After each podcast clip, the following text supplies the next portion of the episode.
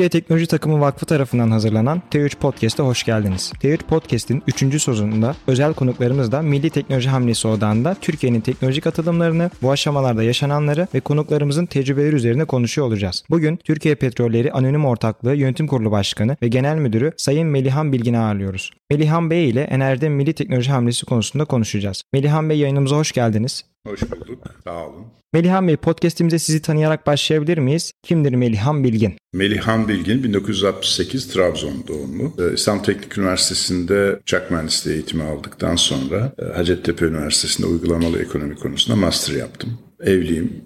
İki çocuk babasıyım, bir kızım ve bir oğlum var. Üniversitenin ardından Türkiye'de savunma sektöründe, hava kuvvetlerinde çalışmaya başladım. Sonra TUSAŞ'ta bir süre çalıştıktan sonra yurt dışına gittim. Uçak motorları konusunda bir mesleki eğitim süreci tamamladık. Arkasından uçak motorları uzmanı olarak, F-16 uçak motoru uzmanı olarak Amerika'daki e, eğitimlerimize paralel olarak Türkiye'de Türk Hava Kuvvetleri birimlerinde F-16 üstlerinde F-16 motor uzmanı olarak çalışmaya başladım.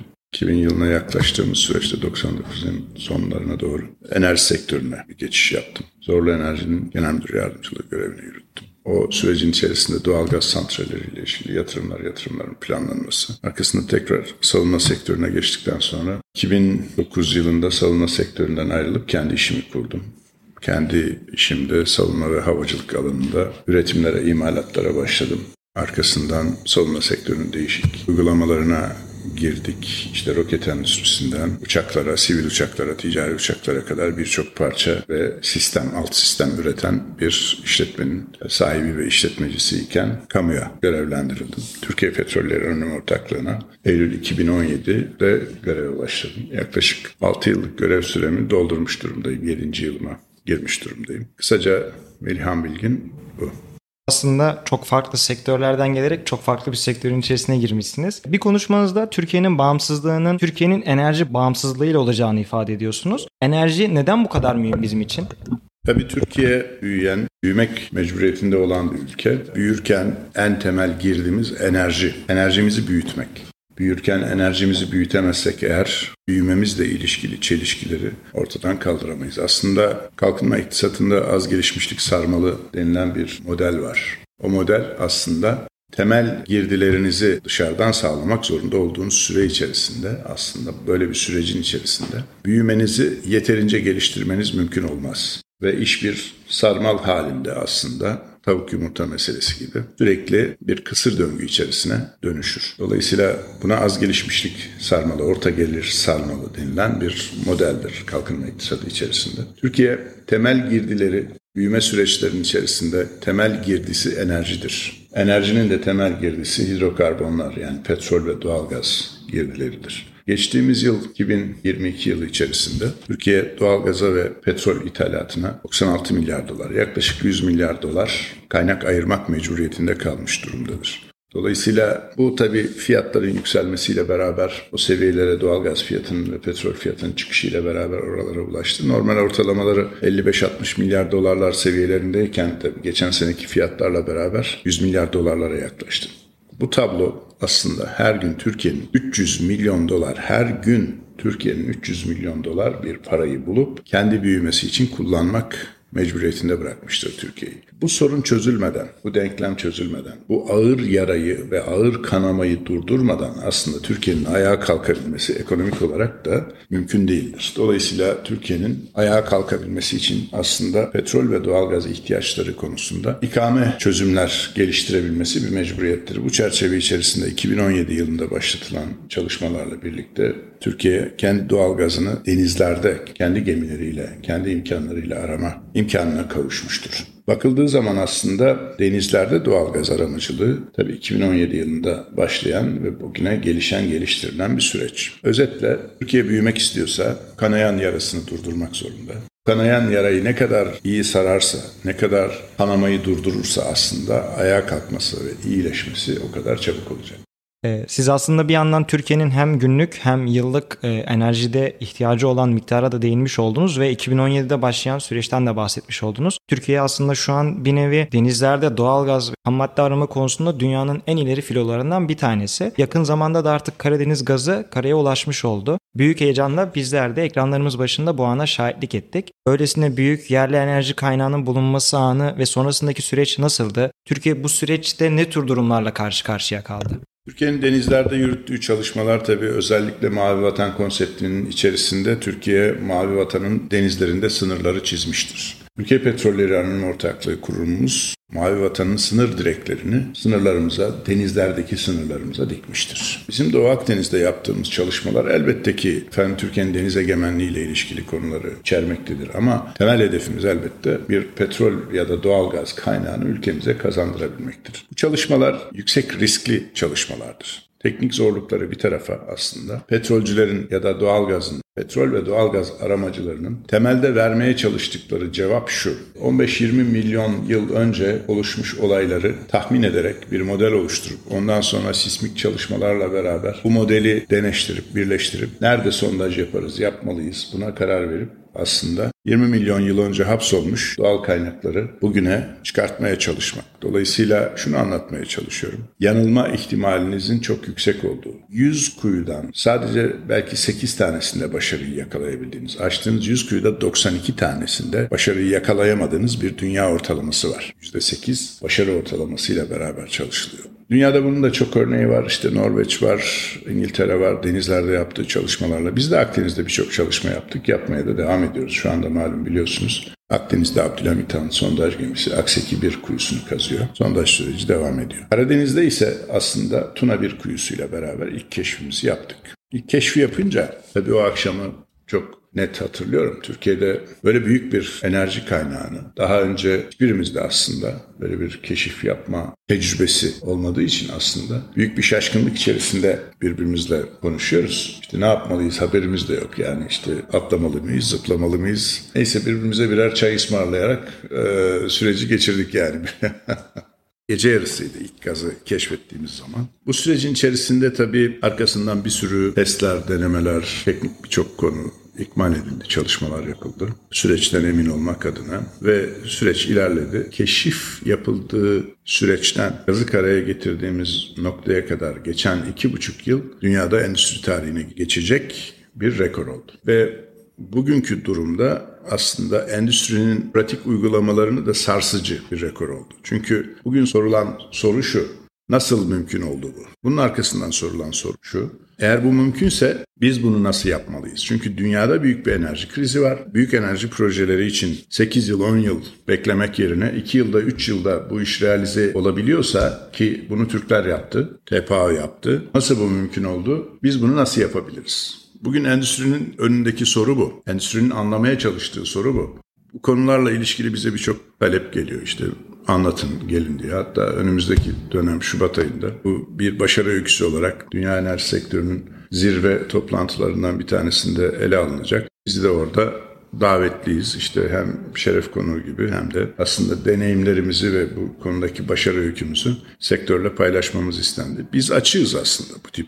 Kendimize saklamıyoruz. Bu öykünün temel dinamiklerini nasıl yaptığımızı, nasıl gerçekleştirdiğimizi ama bunun temel noktası şudur. Çelik gibi bir siyasi irade önce, siyasi iradenin büyük desteği. Arkasından adanmışlık, gecelerce, gündüzlerce e, çok yoğun bir çalışma. O çalışmanın çok iyi bir planlama, çok farklı bir düşünce modeli. Yani endüstrinin iş yapış biçimini tamamen değiştirecek bambaşka bir düşünce şekliyle beraber bakılması. Çünkü paradigmanın değişmesi. Türkiye Petrolleri Anonim Ortaklığı endüstride aslında dünya petrol ve enerji sektöründe, tekrar ediyorum, dünya petrol ve enerji sektöründe paradigmayı değiştirmiştir. Yani 10 yılda yapılan bir iş 2 yılda nasıl yapılabilir diye bugün herkes bunu sorguluyor. Özetle bir çılgın Türkler hikayesidir.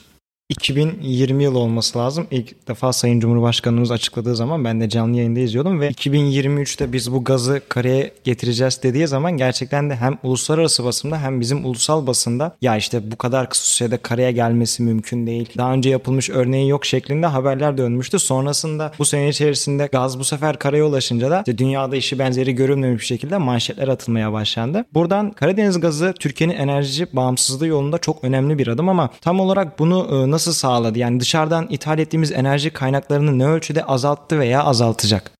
Bu bir süreç, bu bir başlangıç. Yani biz Sakarya gaz sahasında gazı karaya getirdik ve sisteme teslim ettik, üretiyoruz. Dolayısıyla her şey bitti değil aslında. Bu uzun bir yolculuğun ilk evresi. Zaten o yüzden de adına faz 1 dedik. Aslında sahaları geliştirirken, enerji sektöründe bu uygulamaları geliştirirken temel anlamda evrelere de işte fazlara da numaralar veriliyor. Faz 1, faz 2 mesela petrol ülkelerinde bir örnek vereyim işte. İran'da mesela karada bizim sınırımıza yakın bir bölgede faz 40 yapılıyor. Yani geliştirilmiş işte 30 yıldır, 40 yıldır, 50 yıldır sağlan, 60 yıldır sağlan üretilen sahalarda faz 40 yapılıyor. Yani biz de şimdi Sakarya gaz sahasında aslında faz 1 ile başladık. Faz 2 ile devam ediyoruz. Faz 2 çalışmaları da başladı. Faz 1 tamamlandı. Faz 1'i bu yıl içerisinde bu yıl sonuna doğru tamamıyla devreye almış olacağız. Faz 2'nin de çalışmalarını başlatmış durumdayız. Dolayısıyla arkasından da faz 3 planlamamız var. Bu bir yolculuk. Bu yolculuğun içerisinde Türkiye'nin şu anda temel ihtiyaçlarının gaz anlamında %10-15'ini karşılayabilecek hale geliyoruz. Arkasından faz 2 ile beraber bir ikinci %15 daha karşılayabilecek hale geleceğiz. Sonra faz 3 ile beraber ilave bir yüzde otuz daha karşılayabileceğiz. Dolayısıyla faz 3'ü de tamamladığımızda ki bu aşağı yukarı 2028'lerin sonu olacak. Faz 3 ile beraber yüzde 60'a çıkacak. Bir başka deyişle aslında kanayan yaramızda kanı yüzde 60 oranında durdurmuş olacağız. Bu çok büyük bir rakam. Hem ekonomik anlamda çok büyük bir rakam aslında hem de hastamızı komadan çıkartacak bir kanama durdurma yöntemi olmuş olacak. Artık hastanın komadan çıkarak iyileşme süreci başlamış olacak. Çünkü bizim sözümüz, bizim taahhüdümüz, Bizim yürüdüğümüz yol 21. yüzyılı G yüzyılı yapmak, bunun için çalışmak, bunun için gayret göstermek. Bütün maksadımız, gayemiz aslında Cumhurbaşkanımızın önderliğinde 21. yüzyılı milletimize armağan eden mevzu bu. Bu onun aşamalarından bir tanesi. Ama yol esas olan yoldur. Esas olan yolculuktur. Yolcular değildir. Esas olan yolun kendisi. Biz yola çıktık. Biz daha çok sefer meselesindeyiz. Zafer meselesi başka bir konu. Biz seferle ilgiliyiz. Sefere devam. Buradan da sözüne değinmiş olalım. Her arayan bulamaz ama bulanlar arayanlardır diye. Şırnak Gabar'da en büyük petrol keşfi yapıldı. Burada da sondaj çalışmaları sonucunda iki önemli petrol kuyusu oluşturuldu. Şehit Aybüke Yalçın ve Esma Çevik kuyuları. Gabar'da şehitlerimizin ismini vererek bir enerji kaynağı bulunmak milli olarak nasıl bir mesaj veriyor? Şimdi aslında önce sektörel olarak konuyu bir anlatmak lazım. Tabii ki biz e, Esma Çevik rahmetli ve Aybüke Yalçın çok değerli öğretmenimiz. Aslında şehit kadınlarımızı anmış oluyoruz. Yani Türkiye'nin bu yolculuğu içerisinde tabii bütün ülke, bütün fertleriyle beraber, bütün çalışanlarıyla beraber, bütün insanlarıyla beraber, doğusundan batısına, gençleriyle, kadınlarıyla, yaşlılarımızla, çocuklarımızla beraber bir büyük mücadele vermekte Türkiye. Dünyanın bugünkü konjonktürünü herkes görüyor. Altını tekrar çizmeme bir ihtiyaç yok. Çok şükür gençlerimiz, sizler bu meselelerin farkındasınız. Bu şuurla bakıyorsunuz meseleye. Ama ben özellikle şehit kadınlarımızı hem anmak hem onların mücadelesinin altını çizmek anlamında bu isimleri önemsedim. Çerçeve içerisinde Sayın Bakanımızın ve Cumhurbaşkanımızın uygun görüşüyle beraber bu isimler verildi. Buna devam edeceğiz. Aslında bunlar birer kuyu değil, her birisi birer kuyular bütünü, saha. Esma Çevik sahası ve Aybüke Yalçın sahası diye adlandırıyoruz. Esma Çevik sahasında şu anda 18 tane kuyumuz var. Aybüke Yalçın sahasında da biliyorsunuz hemen Nisan ayında aslında ilk kuyumuzu başarılı bir şekilde tamamladık. Orada da ikinci ve üçüncü kuyular bitmek üzere. Aybüke Yalçın'da toplamda 90 kuyuya çıkacağız. Esma Çevik'te de 40 kuyuya çıkacağız. Bu kuyular planlamaları tamamen yapılmış vaziyette. Şu anda toplamda sahadaki üretimimiz 20 bin varile yakın bir üretim yapıyoruz. Türkiye'nin en büyük üretim yapan sahası şu anda Gabar projesi olarak orayı birleştirdik. Bu proje Türkiye için hem büyüklüğü itibariyle hem üretilen petrolün kalitesi itibariyle yeni. Dolayısıyla yeni bir proje olduğu için, yeni parametreler önümüze koyduğu için, yeni bir modelleme ile beraber burayı çözümlemek, yeni bir iş planıyla, yeni bir projeksiyonla, yeni hedeflerle beraber yola devam etmek lazım. Biz de bu çerçeve içerisinde Şırnak Bölge Müdürlüğü oluşturduk. Arkasından orada bir boru hattı planlaması yaptık. Boru hattı ile beraber çünkü 20 bin varil petrolü günlük üretimimizi hala hazırda tanker tankerlerle, karayoluyla taşıyoruz ki çok sürdürülebilir, devam ettirilebilir değil. Ağır bir kamyon trafiği oluyor her gün vesaire. Onun kendi içerisinde riskleri, maliyetleri. Bunlar yerine aslında petrol boru hattıyla taşımak istiyoruz. Şırnak ve Şırnak petrolünü mümkün olan en hızlı bir planlamayla aslında memleketimizin ekonomisine kazandırmaya devam edeceğiz. 20 bin varil üretimi 90 bin varil üretimlere toplamda bu yıl sonunda TPA'nın hedefi 90 bin varil üretimi yakalamak. Şu anda 80 bin varillere yakınız. Yıl sonuna doğru 10-10 bin varil daha, Gabar dahil 80 bin varilden bahsediyorum. Sakarya gaz sahası hariç. Sakarya gaz sahası ile beraber toplam üretimimizin petrol eşleniği bugün itibariyle 90 bin, 95 bin varillerdeyiz. Zaten aslında hedefimizi yakalamış vaziyetteyiz. Ama Sakarya'nın kendi hedefleri olarak baktığımızda konunun aslında karadaki üretim ve denizdeki üretim gibi de düşünebilirsiniz bunu. Bizim açımızdan karada 90 bin varil petrol üretmek. Bu 2017 yılına kıyasla neredeyiz diye bakarsak 2017 yılına kıyasla aslında biz üretimimizi yaklaşık 3 kat %300 artırmış oluyoruz. Geçtiğimiz ay Türkiye'deki gaz üretimi 1 milyon metreküp seviyelerindeydi karada yaptığımız gaz üretiminin toplamı. Biz karada gaz da üretiyoruz petrolün yanında. Bunu aslında Sakarya gaz sahasının da e, üretimi düşünüldüğünde toplam e, üretimimiz yüzde 350 artmış durumdadır geçtiğimiz sürecin içerisinde. Baktığımızda aslında petrol üretimi yaklaşık 3 kat, gaz üretimi de şu an itibariyle 3,5 kat artmış durumda. Yıl sonuna doğru gaz üretimini de çok daha yukarılara 6-7 kat artırma noktasına doğru getirmiş olacağız. Önemli olan bu trendi sürdürmek, bu başarıyı sürdürmek. Başarı sürdürülebilir bir başarı olduğu zaman Türkiye'de aslında o kanayan yara durduruldukça aslında Türk ekonomisinin e, ayağa kalkışı ve Türkiye'nin, Türk milletinin, Türk endüstrisinin topyekün bir uyanışı söz konusu olacak. Şehit Aybüke Yalçın sahası büyük önem taşıyor gerçekten ve bulunduğu alan, coğrafi konum oldukça zorlu ve keskin. Aynı zamanda Karadeniz Gazı e, tesisi 2200 metre denizin altında inşa edildi. Genel olarak baktığımızda enerjiye erişmek böyle zorlu koşullar mı gerektiriyor? Böyle zorlu koşulların varlığı sizi hiç olumsuz düşündürttü mü? Yusuf bu şeye benziyor aslında. Nimetle zahmet arasındaki ilişki gibidir. Yani zahmetsiz bir nimet hem düşünülemez hem de zaten değeri de olmayabilir. Kıymeti de bilinmeyebilir. E, petrolcülükte aslında gerçekten nimetler büyük zahmetlerin arkasında gizli.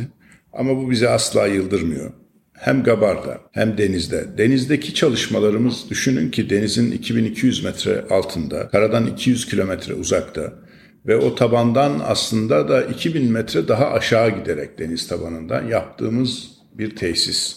Denize kurduğumuz tesisin büyüklüğü bir ucundan öbür ucuna 14 kilometre. Tamamen robotlarla kurulmuş 14 kilometre genişliğinde, uzunluğunda aslında bir şehir. Bir orta ölçekli kasabayı düşünün.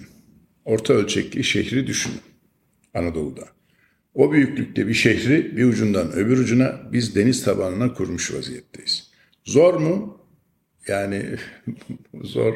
Zor demek hafif kalır ama zevkli mi, keyifli mi? Evet çünkü yani millete hizmet yolunda hiçbir zorluk bizi yıldıramaz. Bizim temel çıkış noktamız bu. Bu büyük meselenin içerisinde, büyük meselenin çözümüne hizmet edecek işler ne kadar zor olursa olsun bu işin zorluğu bizim ancak şevkimizi, gayretimizi artırır evelallah.